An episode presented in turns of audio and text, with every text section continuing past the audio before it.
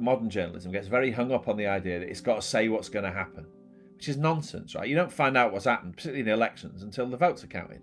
Your job is to show what's actually going on and how these political events are manifested in people's everyday lives. Vox Pops are much maligned, seen by some as the lowest form of journalism.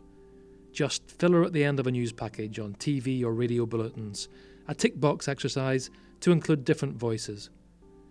But over the last 10 years, The Guardian's John Harris and John Domokos have discovered that Vox Pops, done thoughtfully, given time, and conducted with an open mind, can unearth significant perspectives that escape the notice of opinion polls, think tanks, or political advisors. I've been here five years and I've had nothing but problems. Why did you come here? Um, because I.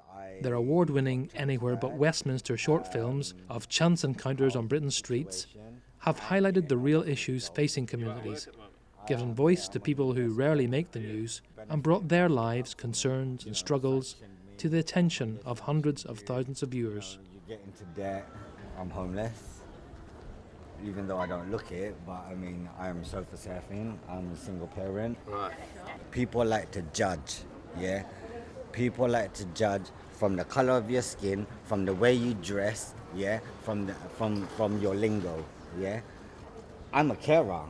Yeah, that's what I was doing in London. Right, so you moved up here because you'd have better housing here, and you've ended up with no housing at all and no job.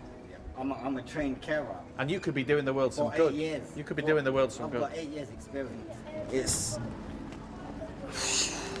man, I'm I'm I'm crumbling. To find out how we might approach Vox Pops from a fresh angle, I spoke with John Harris, who started his career in the music press, and I began our conversation by asking how a music journalist gets to also be a political journalist. Well, I was fortunate enough, really, to cut my teeth as a reader of the music press. And uh, listeners to this to this podcast, on the whole, may be too young to have a notion of what the music press was, right? Because it doesn't really exist anymore. But I, I uh, grew up in a world where there were three, four, if you include the Record Mirror, there were four weekly music publications Sounds, NME, Melody Maker, and the Record Mirror. And they came out every week, most of them on a Wednesday.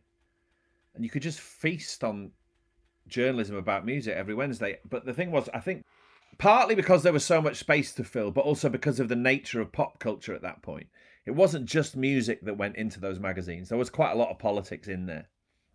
So during the eighties, when I when I read um, the NME and I read Sounds, you know, there was a lot of political music. So I didn't, as a music fan and a reader of the press, I didn't see that there was a sort of watertight distinction between music and politics. They seemed to blur together.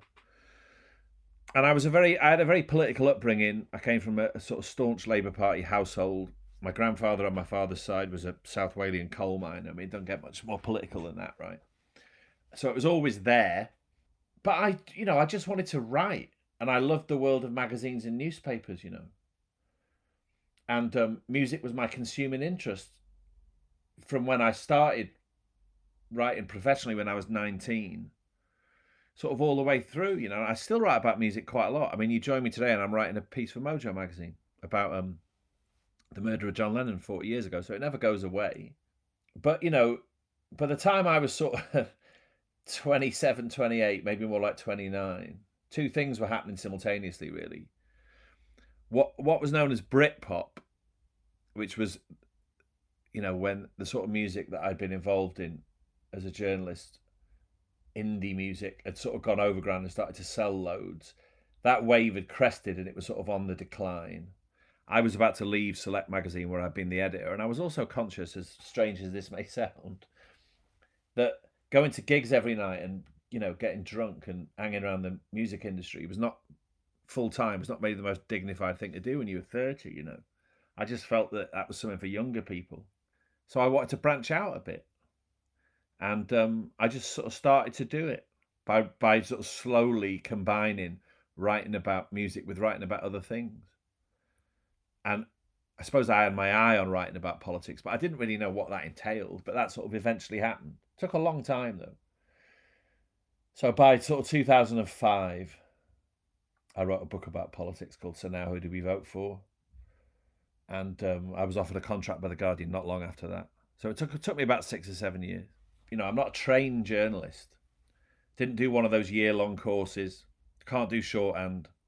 No one's ever told me what a door knock is. Any of that stuff. I just sort of learned it by having to do it. I mean, you know, Tony Parsons and Julie Burchill had gone from the NME to being uh, journalists who wrote about pretty much everything and found a role for themselves in British newspapers.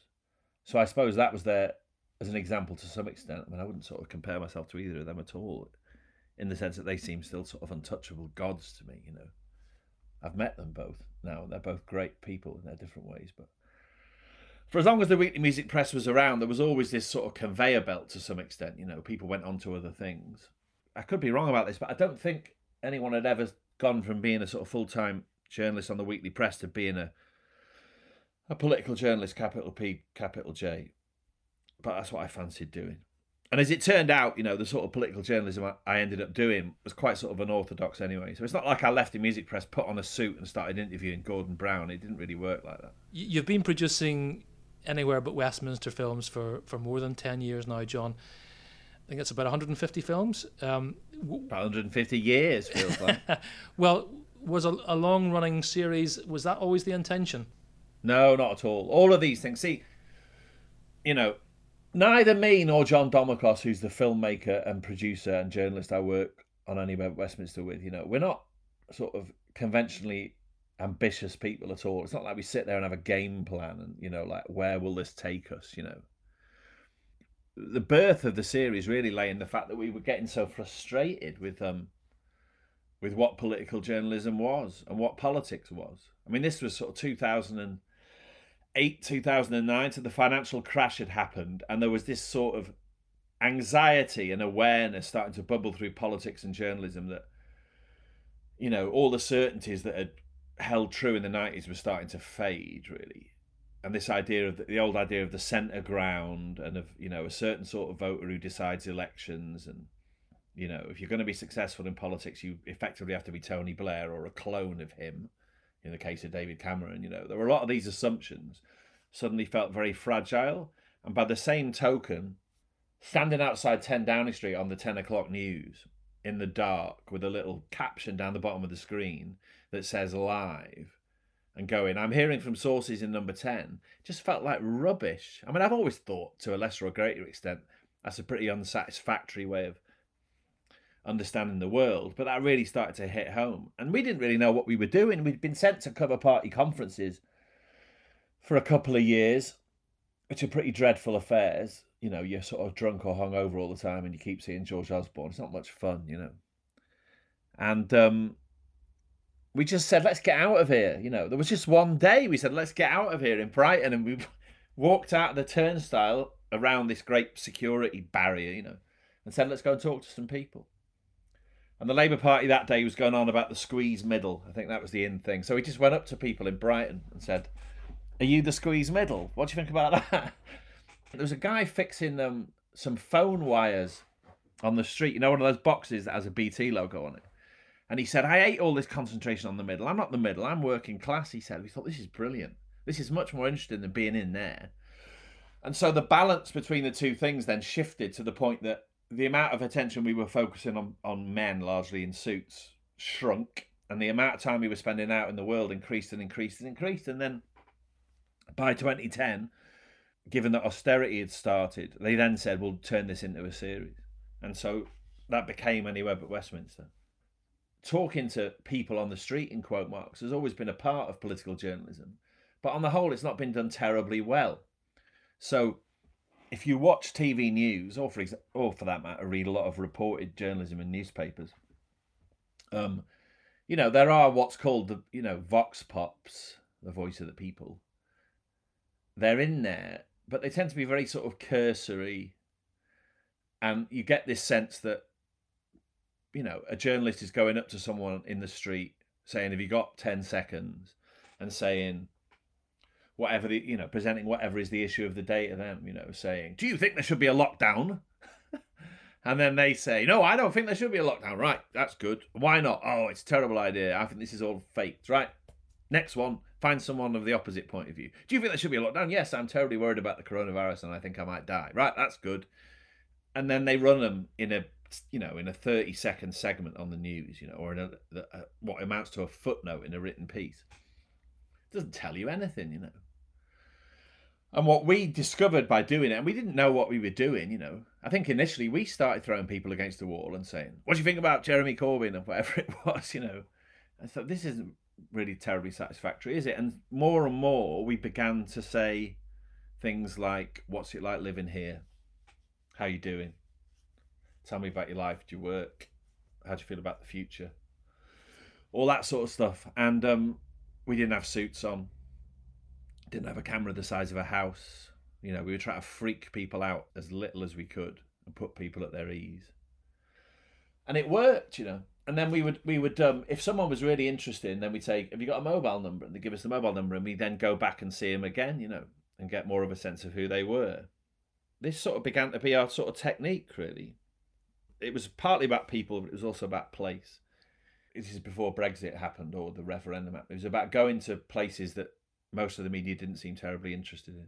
And we used to glory in that, you know. If someone said to us, Why have you come here? We said, Well, the fact you just said that is why we're here. That was the joke. What the last few years, our government, they always do. They need to pay a bit more attention to what we need. Keep listening. There's a lot of crime, and it's down to the fact that people haven't got money. Provide the money for the policing, the NHS. You look around, there's shop shopping everywhere. What's your job? I deliver parcels for Amazon. And which do you make a living doing that? I don't make a living doing it at all. No, it's a job. Excuse me asking, how much do you turn in the average week?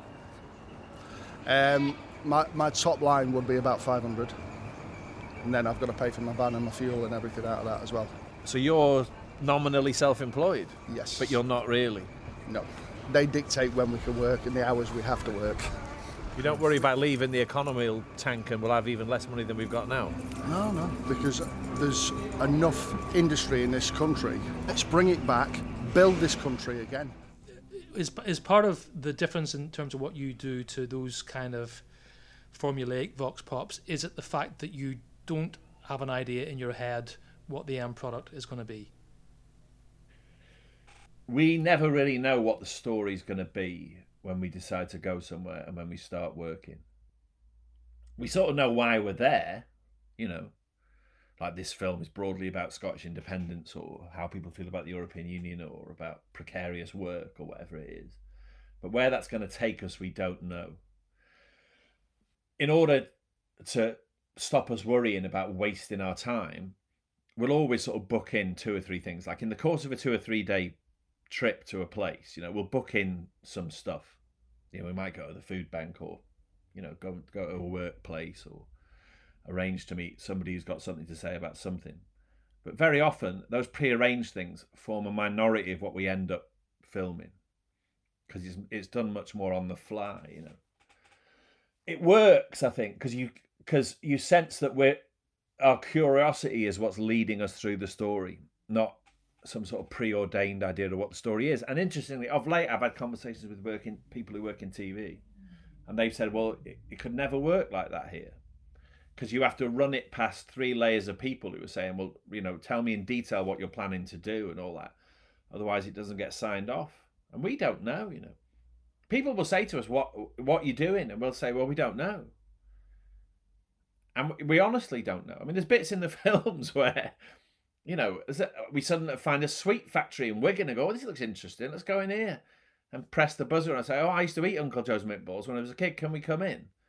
And the next minute, I'm having a conversation about the repercussions of Brexit with the guy who makes mint balls. You know, I mean, that's that's how it works. But I think that's probably why, when they, you know, when they really work, it's why people like the films. You know, because it, it implies a certain sort of humility. It's not like, I am in Wigan and I know everything about Wigan that I'm now going to tell you. It's like, well, I'm in Wigan and whoa, let's see what we can find. That's all we know. So, John, tell me about one or two of the memorable people that you've met during anywhere but Westminster. You have to bear in mind that, again, you see, unlike the Orthodox media, we don't necessarily take people's names down. I mean, you know, we don't have release forms consent. We ask people for consent. You know, we say this is for the Guardian website and this is what's going to happen and all that, right? But very often we'll have a long conversation with someone and we might leave not knowing their name, which I think is true to human experience. I mean, that's how it is, right? If you fall into a conversation with a stranger in the pub or whatever, it's not like you. I mean, some people do. They go, by the way, what's your name? I don't, you know. And the reason I say that is the people I'm going to describe, we sometimes only know them as. you know, well, it's one of our most fondly loved finds was a, a fella who lived in Jaywick in Essex, who we now know was called is called Frank, right? Because we asked him finally. But for years he was just known as Stepman because we met him sitting on a step. And it seemed a bit intrusive to ask him what his name was. I can't really explain that, but but he we met him in 2014 when UKIP and by extension Brexit were really becoming a thing. And he lives in Jaywick, which is quite a deprived or a very deprived part of Essex. I think uh, many years running, um, a part of Jaywick has been um, considered the most deprived council ward in England. There's a lot of poverty there. Um, but he, we talked to him about politics and his life, and he'd been a, a railwayman in London, in East London, uh, before he moved to Jaywick, and he'd voted Labour all his life without question.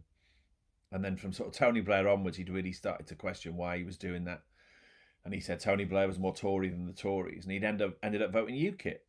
And I then say to him, "Well, why are you voting UKIP? They're more Tory than the Tories. Are you kidding?" And he'd say, "Well, I don't think they are. You know, they're going to make a few changes. Something's got to change." And it was a very, very illuminating conversation, which sort of embodied this sense that the old core of Labour support had broken away. Look at it all. You think you're a bit forgotten about it? Well, yeah. Yeah, we're a backwater, aren't we? That nobody gives a shit about. Time was Labour was the party of the working man, eh? Of course it was. Of course it was. What happened? Eh?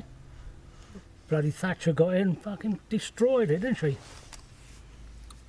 Done, done the working classes, didn't she? Pissed the miners off, done the railways, you name it.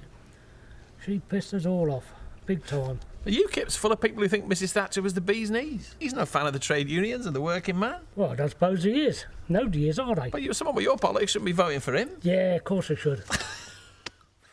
And then in 2019, November or December time, we went back to Jaywick to try and find him. And he was there. It's quite sad because he, by this point, he developed emphysema. He was quite ill.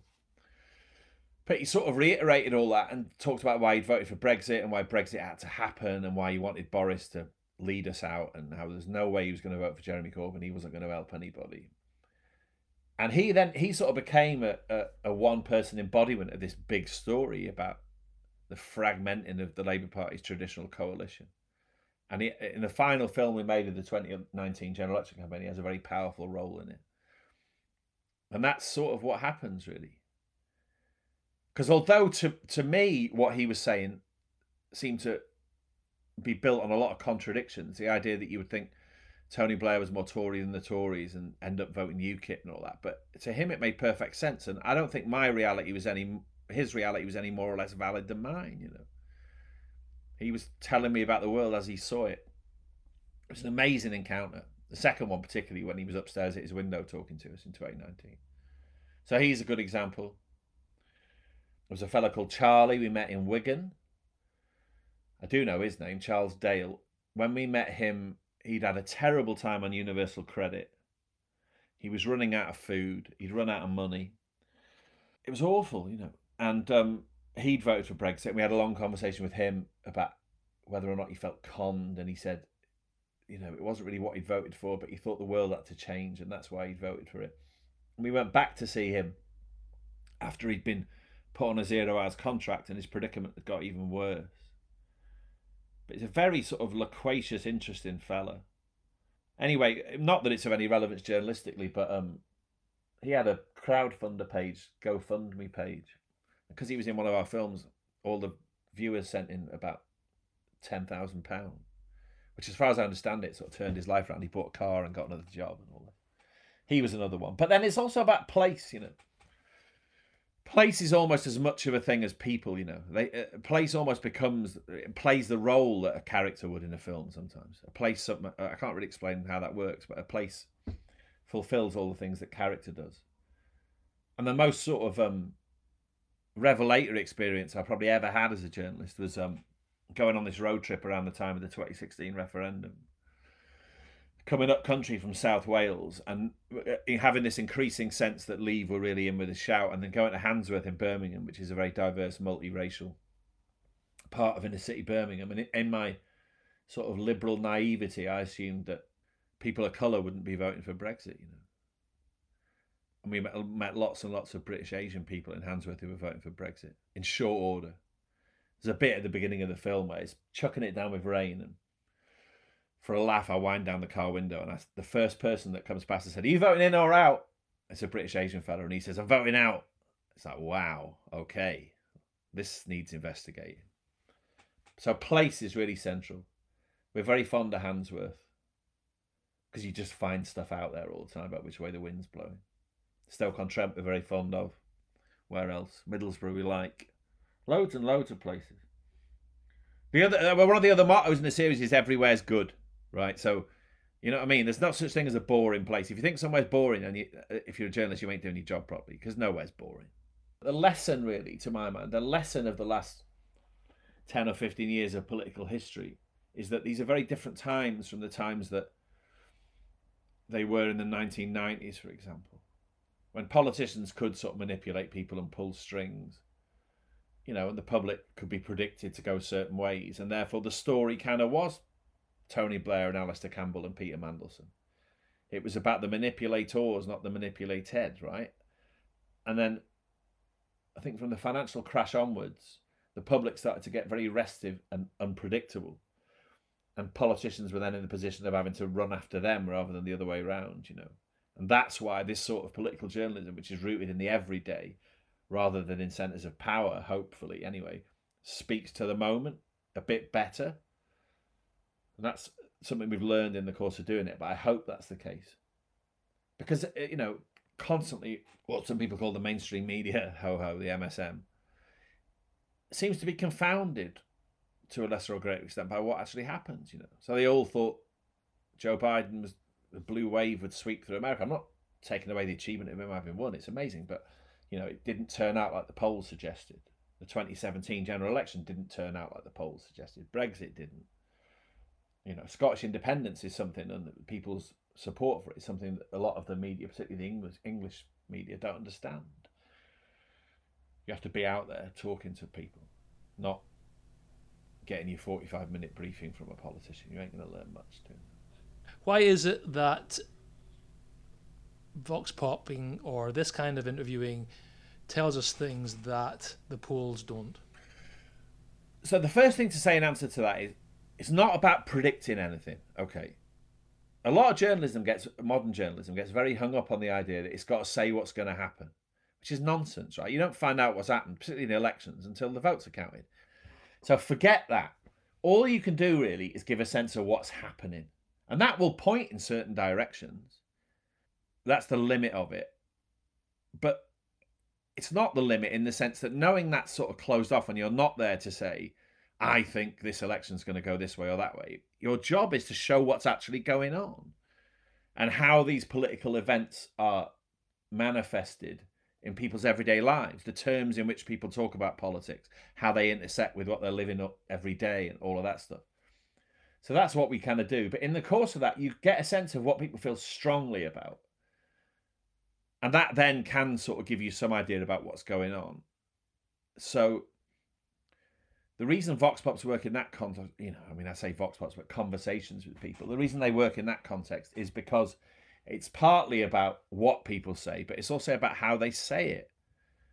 You know, journalism misses this, a lot of these things very often about the basic way in which we communicate. And so much of the way we communicate is about emphasis and gesture and all that, right? So, good example on that same road trip I talked about, where we passed through Handsworth, we ended up in Collyhurst, which is the, like the first bit of North Manchester outside the city centre. And there's a, a passage in the film we made where we meet two women in Collyhurst. And we start talking to them about Collyhurst, had a rough time and how they feel about living there and all that. And then I say to them, "How are you? How are you going to vote in this referendum?" And I get, and before I've even got the question out, they've answered me. So I go, "How are you going to vote out?" Like that. Whoa. Do you know what I mean? I've not asked someone a question about politics in the last 10 years that I've got as emphatic an answer as an answer to that about. So that whoa, okay, now we're somewhere different. That's really, really important. And it happens a lot. If journalists are going to talk to members of the public, you know, you need to know who they are and what they do for a living and how they feel about where they live and all that. But in the course of hearing those things, what we try and do is illustrate to people, I suppose, that things are always really, really complicated. And very few people 100% fit any preordained stereotype. Everyone's complicated. With the exception of the sort of outer fringes of politics. You know, I mean, you do meet out and out racists, and for example, and you know, it's not just that you shouldn't empathize with them, it's impossible to empathize with them.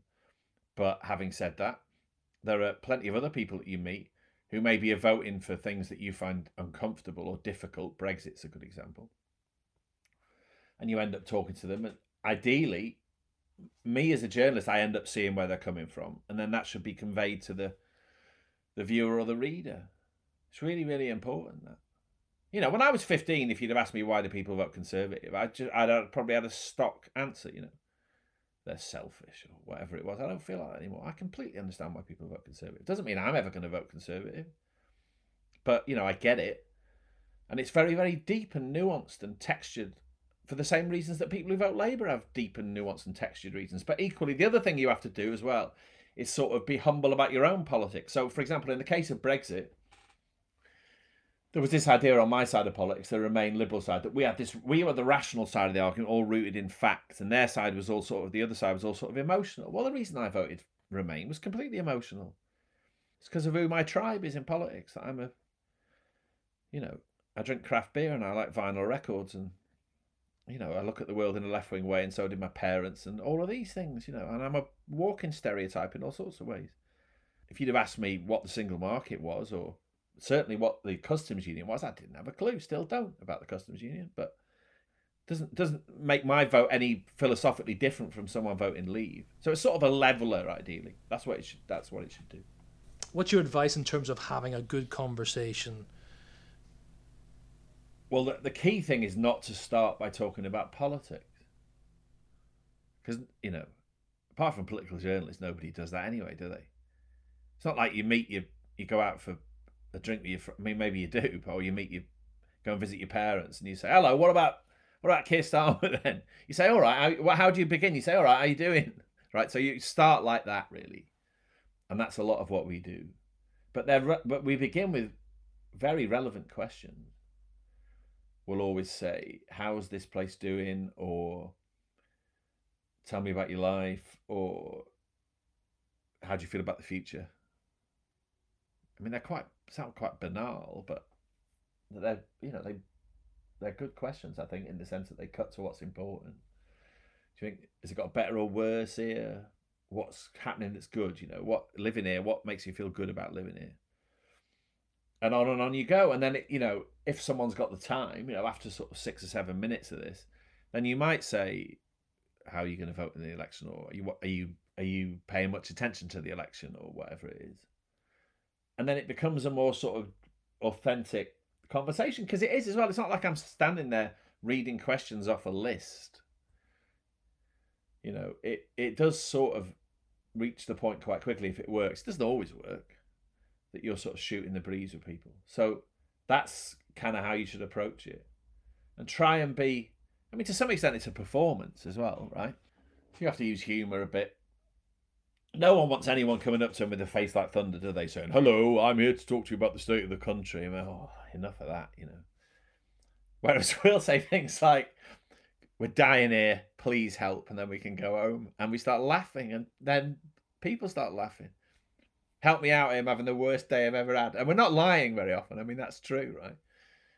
That's you know that sort of opens people up a bit, and just be you know just be yourself. I mean, it sort of helps, I suppose, that I haven't got a suit on, and you know, I'm not using a cut glass received pronunciation sort of voice and all that. I don't know whether the BBC, for example, insists that people wear suits when they go out and do this, but that in itself makes it really difficult because you're sort of the man then, to use an old hippie expression. You know, you represent authority, whether you like it or not. And people are, you know, I'm not sure I'd stop and talk to a fellow with a suit, let alone a camera the size of a house. We have long since reached the point, which wasn't the case five or ten years ago, right? Where people know what vox pops are. They know what they are, right? And they know what happens in vox pops. In certain cases, there's a bit of like, you're going to sort of make me feel sufficiently relaxed. I'm going to say something that's politically incorrect, and then you'll think you've got your story. And they, but everybody knows, you know. And there's a bit in the film we made in Bury where I turn around the camera and say, we can't carry on doing this for much longer because everybody knows what's going on. There's a bit of film from Milton Keynes where we're outside this retail park and this kid comes past of about 11 or 12 and he says, Are you doing one of them things about Brexit? it's like, Yes, we are. Well that's spotted. Fair dues. That is absolutely fair comment. Have you got any money to eat and stuff like that? Nope. They stopped my benefit because I missed an appointment because I ended up in hospital. And because I didn't get no paperwork, they stopped my benefit When did that happen? a week ago. I've got three months to go before I get any money. You've got people sleeping down the seafront, on the beach, in huts. It's disgusting. I sort of hesitate to say this, but there's an awful symbol of Britain in 2019. The last thing on the land before you get to the English Channel is a tent where a homeless person's living.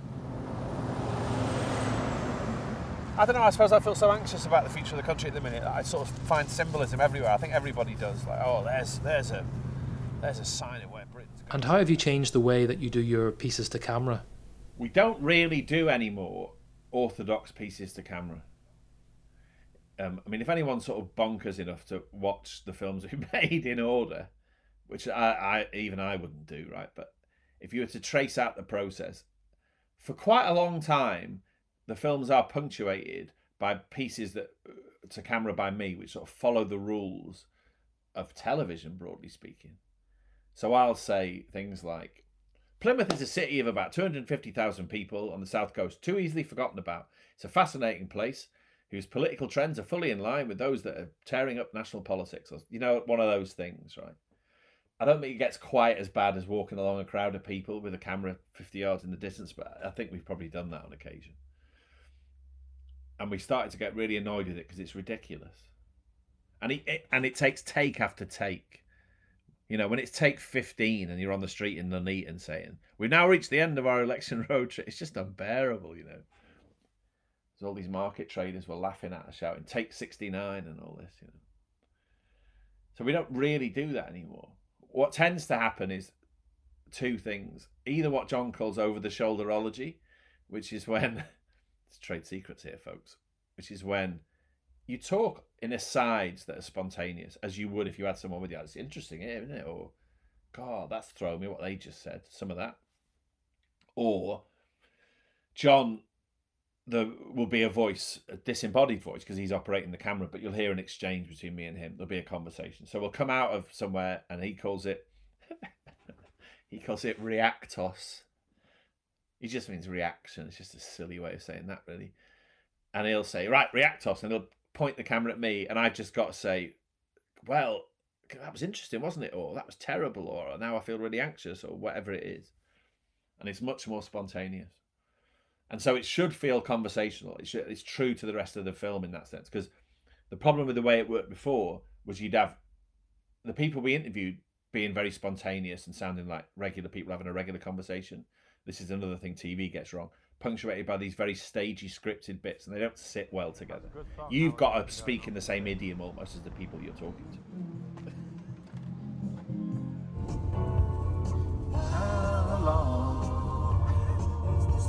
About this series. Keep trying. We're both quite sort of cynical, skeptical people, but also we're very fond of um, finding positive stories and very wary of endless negativity. As contradictory as those two things may sound, they sort of sit together quite well, I think. A sense of humour is really important. You know, we have a world of in jokes, as you probably sense talking to me, because that's the way you stay sane, you know. Not complaining, it's a great way to earn a living, but, you know, sometimes it's quite difficult. So those things are really important. I think I think being sort of whatever that word is, simpatico is kind of really important. Because there's no real clear division of labour. I mean, there is in the sense that I'm the person who's mostly on camera and he's the person does the filming.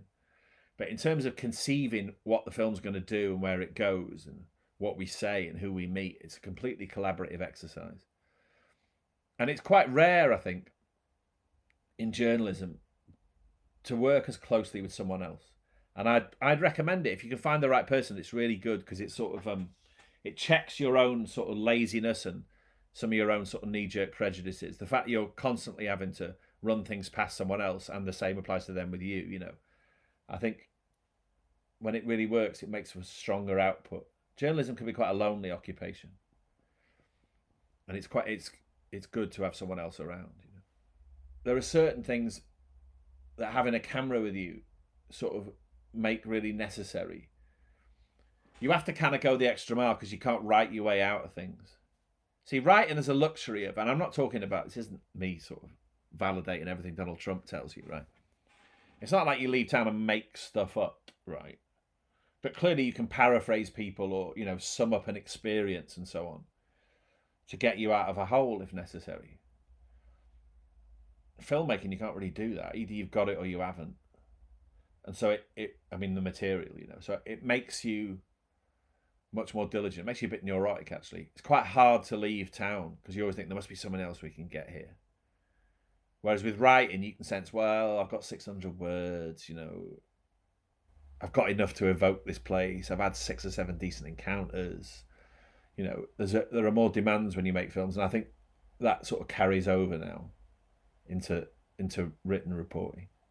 It imply it involves much more of a commitment than I might have felt ten or fifteen years ago. You've been listening to JLab, a podcast brought to you by the Civic Journalism Lab, supported by Newcastle University.